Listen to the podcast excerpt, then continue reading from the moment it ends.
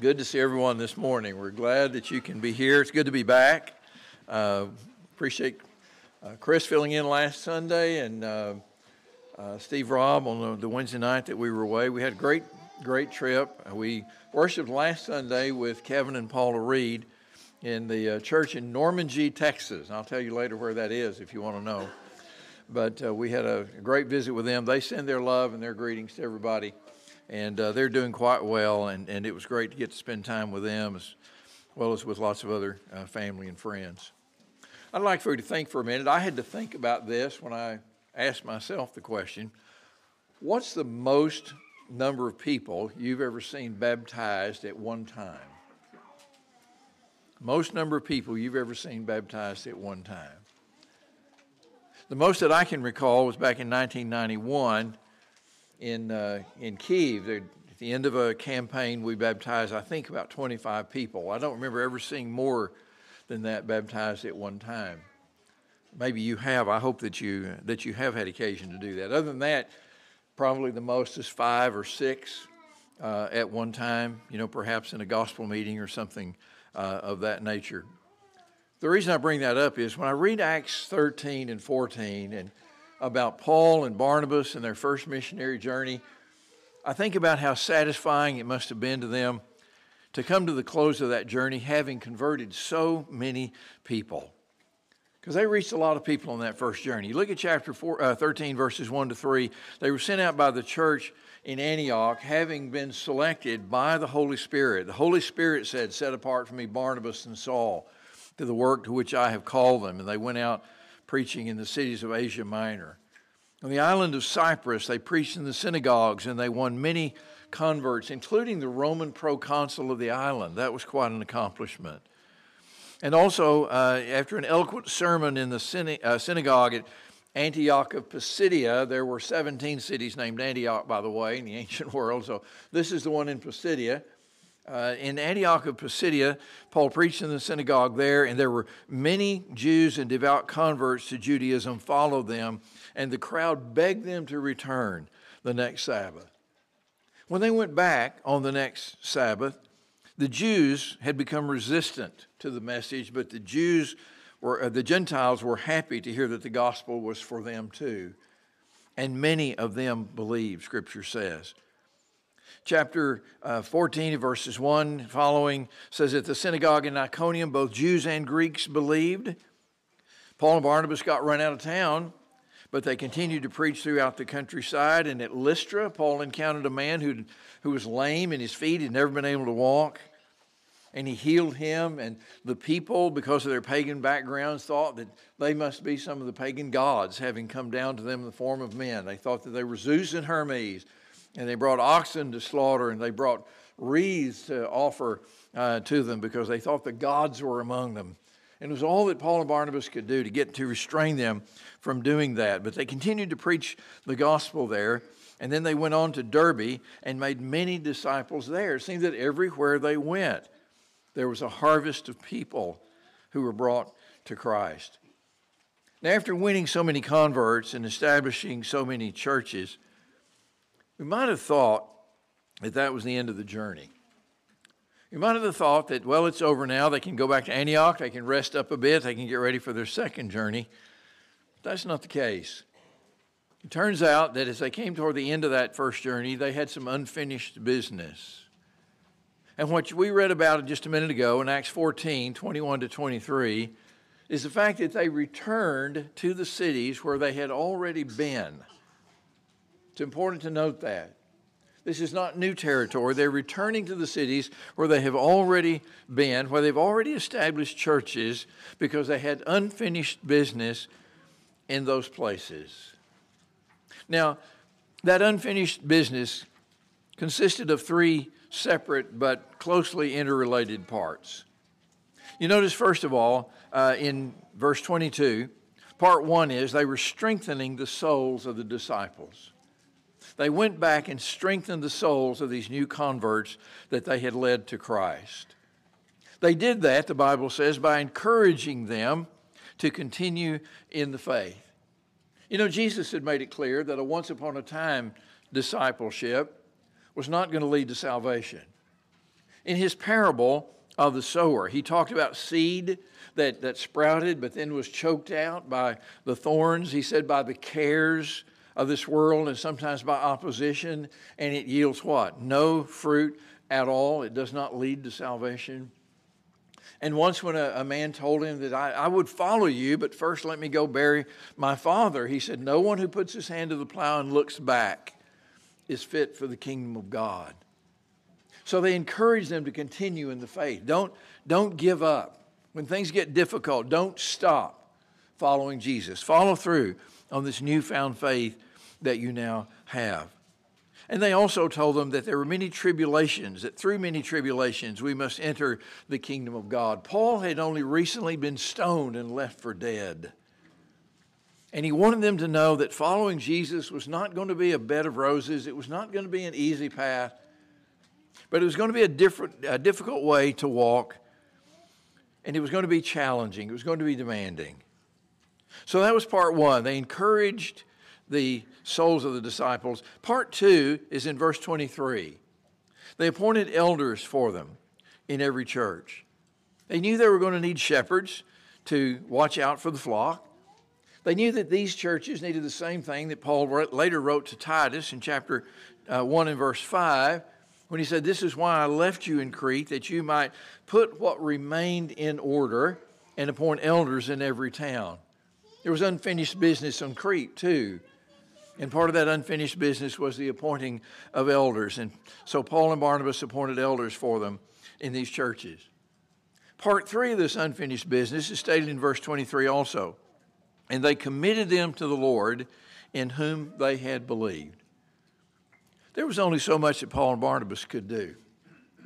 They could preach the gospel, they could teach, they could encourage, they could warn, they could do all kinds of things, but at the end of the day, they simply had to commit these people into the hands of God and leave them there. You know, ultimately, for all of us, it is God who keeps us in His care, isn't it? It's God who gets us home, it's God who takes care of us. And so they committed them to the Lord in whom they had believed. And only when they had strengthened and organized these new believers was their work with them complete. Now, since this is one of the few New Testament texts that mentions the appointment of elders, that's of special interest to us because we're about to begin that process. You can look in your bulletin there and you'll, you'll see the schedule. It's going to start here very soon, two weeks from today. And it's an important process, and it's an important part of the work of this church and of every church.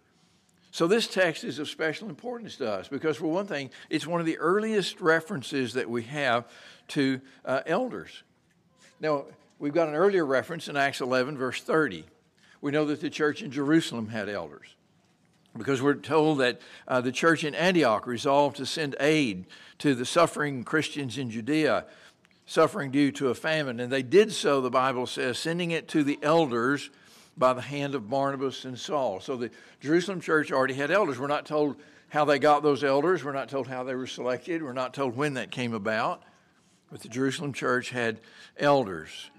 And so that raises a question, doesn't it? How were those elders appointed? How were these elders in Acts 14 appointed?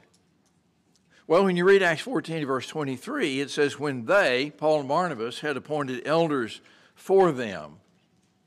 It sounds as if they just chose the people and put them in place, and that may in fact be what happened. But we need to understand, too, that this word appointed literally means to stretch out the hand. And it was often used in, in ancient times to describe stretching up your hand to vote, stretching up your hand to show the choice that you wanted to make, voting by a show of hands. So, possibly, what Acts 14 23 is saying is that the churches in these different places chose the people and then the apostles ratified that and put them into place. We really can't be sure. It's impossible to know. But the, what it shows us is that the New Testament writers pay little attention to the process of selection. What the New Testament writers pay attention to is the qualifications and the responsibilities of elders, not how they're chosen, but who's chosen, and the characteristics that they have as they're chosen. Now, Acts 14 23 raises some other questions that we need to think about as well. First of all, why did Paul and Barnabas decide to appoint elders at all? There are people who don't exactly trust the biblical records, who don't believe that this happened this early in the history of the church. They think the appointment of elders and then deacons is something that came along later in the second century.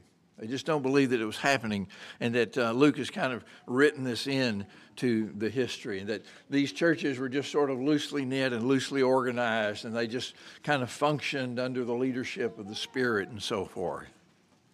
Well, not only does that go against what Scripture says, but it also goes against the reality that there was a need to strengthen the souls of these disciples, that the appointment of these elders was for that purpose. It was to help strengthen these churches. They knew that they were going to need leadership. They were going to need mature Christians who would watch out for the entire group. They were going to need John 10 type of shepherds. They were going to need shepherds who knew the sheep and the sheep knew them and trusted them, and they would uh, be the door for the sheep and they would watch out for them and they would bring back those who strayed. They knew they were going to need that, and so they appointed elders. Besides, if leaders are not appointed, somebody will take the lead. In any group, that's the case. If there is not designated leadership, appointed leadership, somebody will take the lead. And it's no different in the church. Now, that may not be bad. It may be that that person or pe- persons who take the lead do a good job, that they have a good intention, a good motive, but it, it may also be the other way around. It may be that people see here an opportunity to assert themselves. You do remember Diotrephes, the book of Third John, the would be leader, he's called. But in both texts, where Paul gives lists of qualifications of elders, 1 Timothy 3 and Titus 1, the context has to do with protecting the church from false teachers and from divisive people. Somebody has to take the lead in dealing with those problems. Somebody has to step up and take the lead. And good leadership is the best defense against that kind of thing. So that's why they appointed elders for them. They knew they were going to need it. They knew they were going to need this kind of appointed leadership. Another question that sometimes comes up about Acts 14 23 is Did Paul appoint unqualified men? And you might hear that question and think, well, of course he didn't. Why, why would anybody ever ask that? Well, the reason they ask that is you, you notice that when you go back and look at the history of this, that to the best of our knowledge, the whole first missionary journey only occupied about a year and a half. That means that nobody in any of these churches had been a Christian for even as long as two years.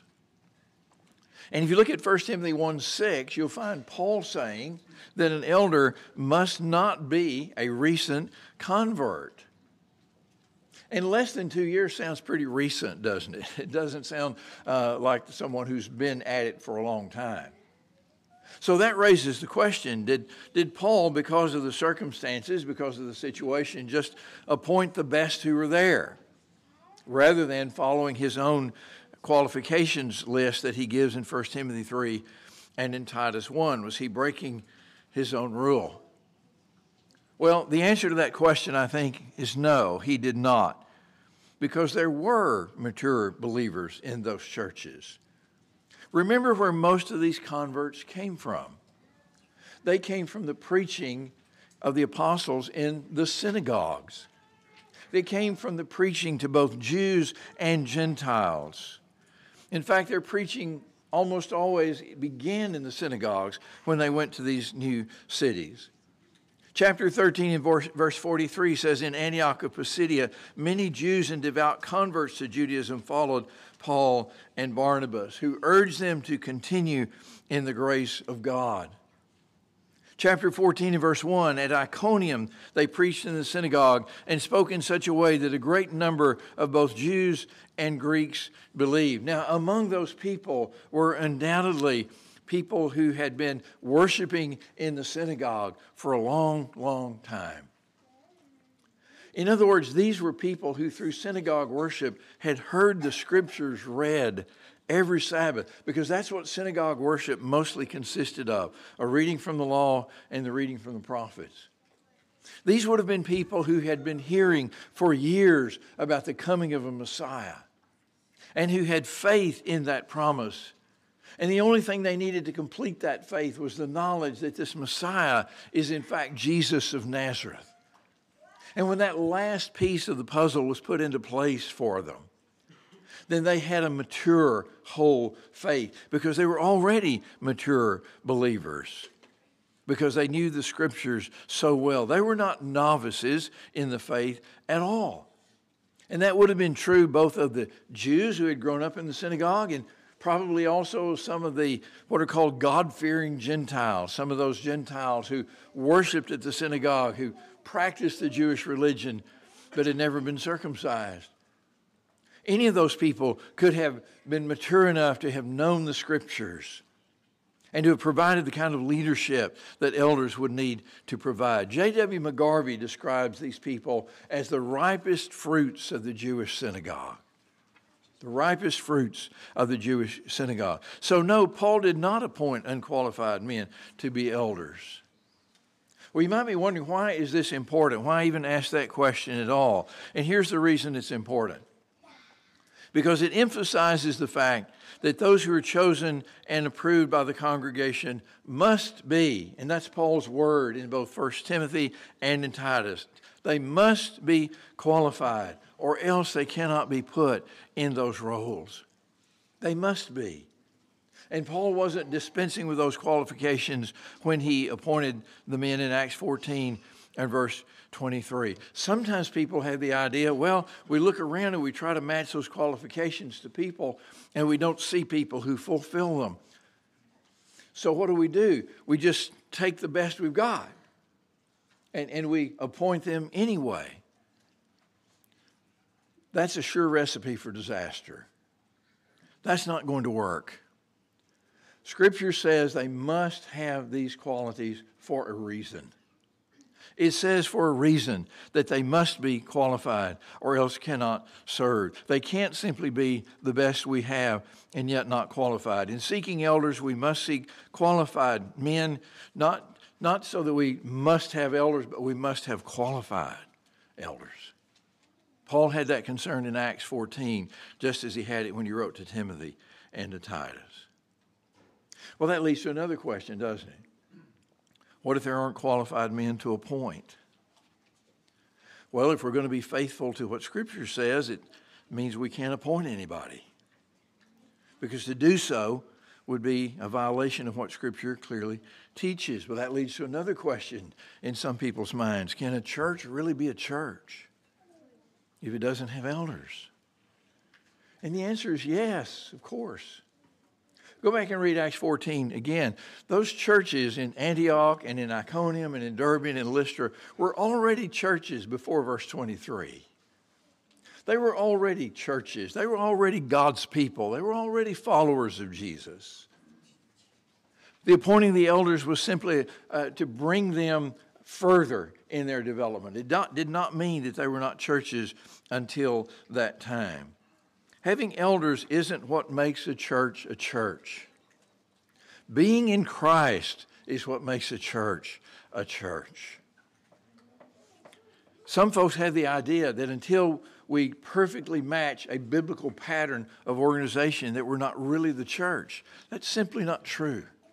It's simply not true.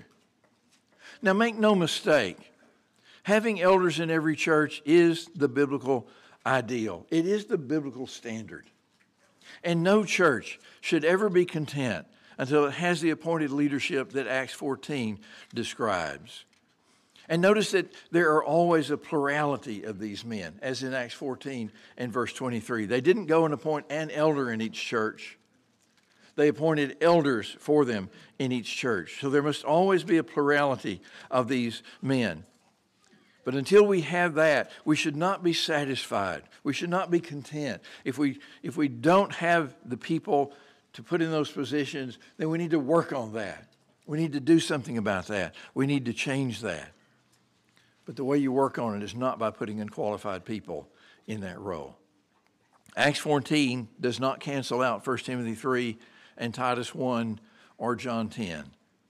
We cannot sacrifice the requirements for qualified leaders simply so we can say we have leaders.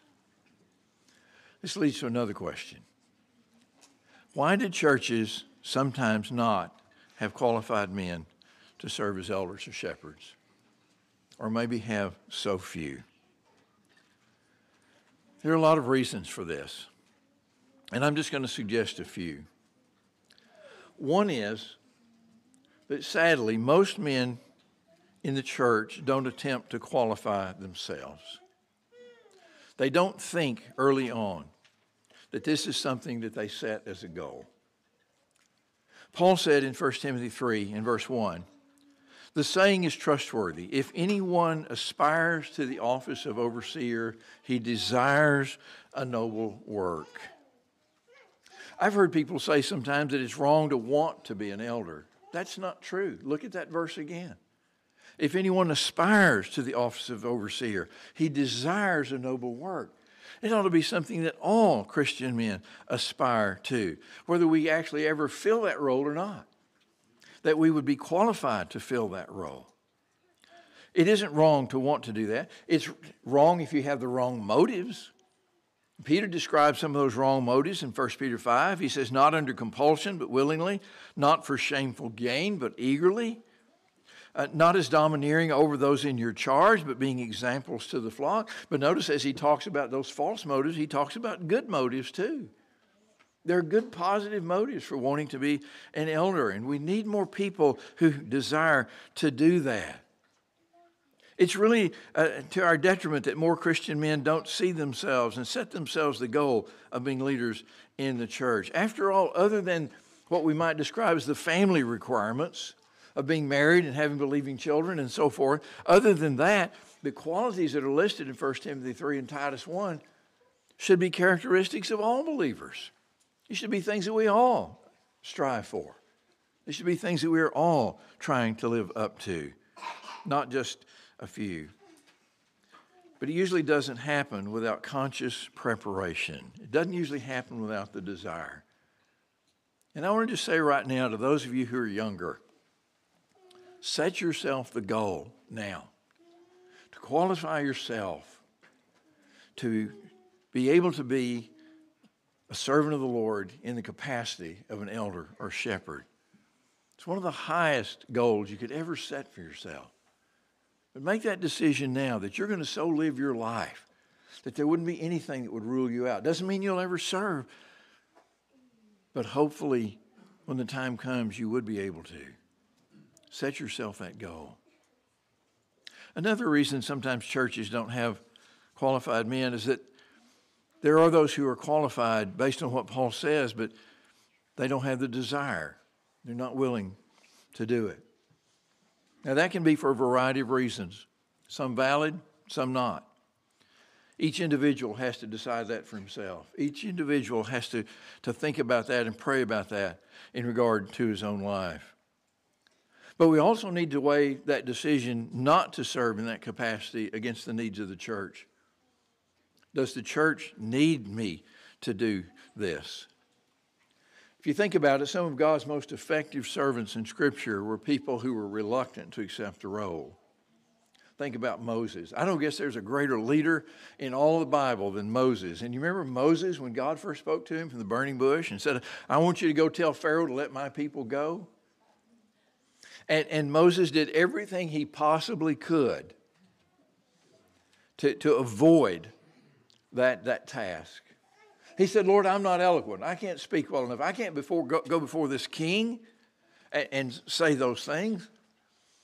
God said, That's all right. I'll send your brother Aaron. You just tell him what to say. He's eloquent. He can speak. We'll take care of that. Then he said, But the people won't believe me. So I gave him the rod that turned into a snake. Uh, and he said, That'll convince them. And finally, he just said, Send somebody else. You ever felt like that? I have. Send somebody, God, please, just get somebody else to do this. Just leave me out of this. I'll pray, I'll cheer, I'll do whatever you want me to do, but just leave me out of this. That's, that's, that was Moses' attitude. And God said, Go. Go. And Moses went. And you know the rest of the story. He became Israel's greatest leader ever. Then there was Esther.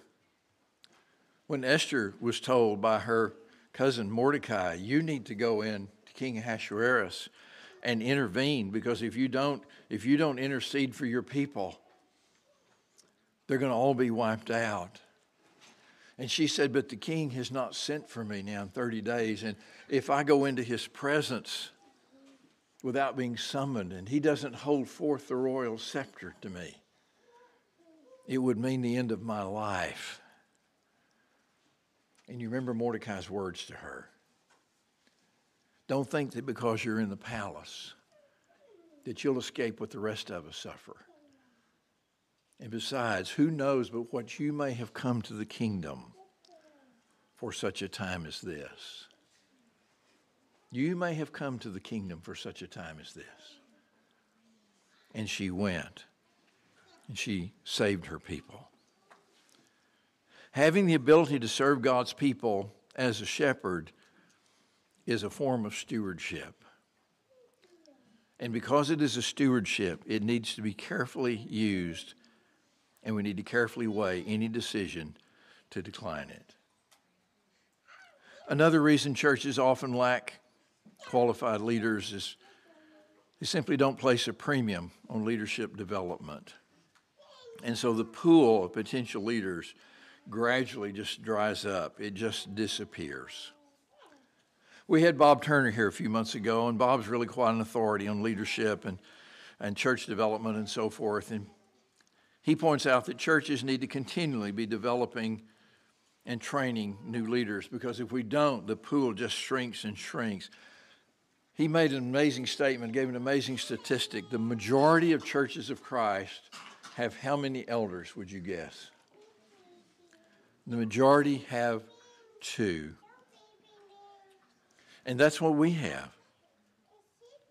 And when you have two, there's always the hazard that something's going to happen to one of them, that one of them is going to pass away or be unable to serve for some reason or decline to serve or whatever, and then you have one, which means you have none because you have to have a plurality.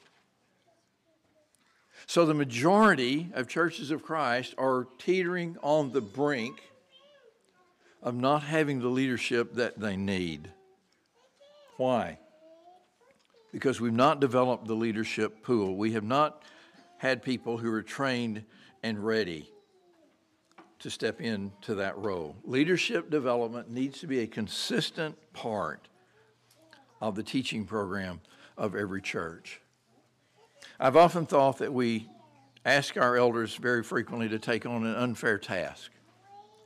We ask them to take on a task that we acknowledge based on Scripture is of extraordinary importance. It is of profound importance, and yet we offer them, I ask them to take that role with almost no training whatsoever and very little preparation, other than the preparation that every Christian has from following Jesus, but without any kind of, of insight into leadership or leadership development or what it means to lead the church or how to deal with issues and problems that arise within the church.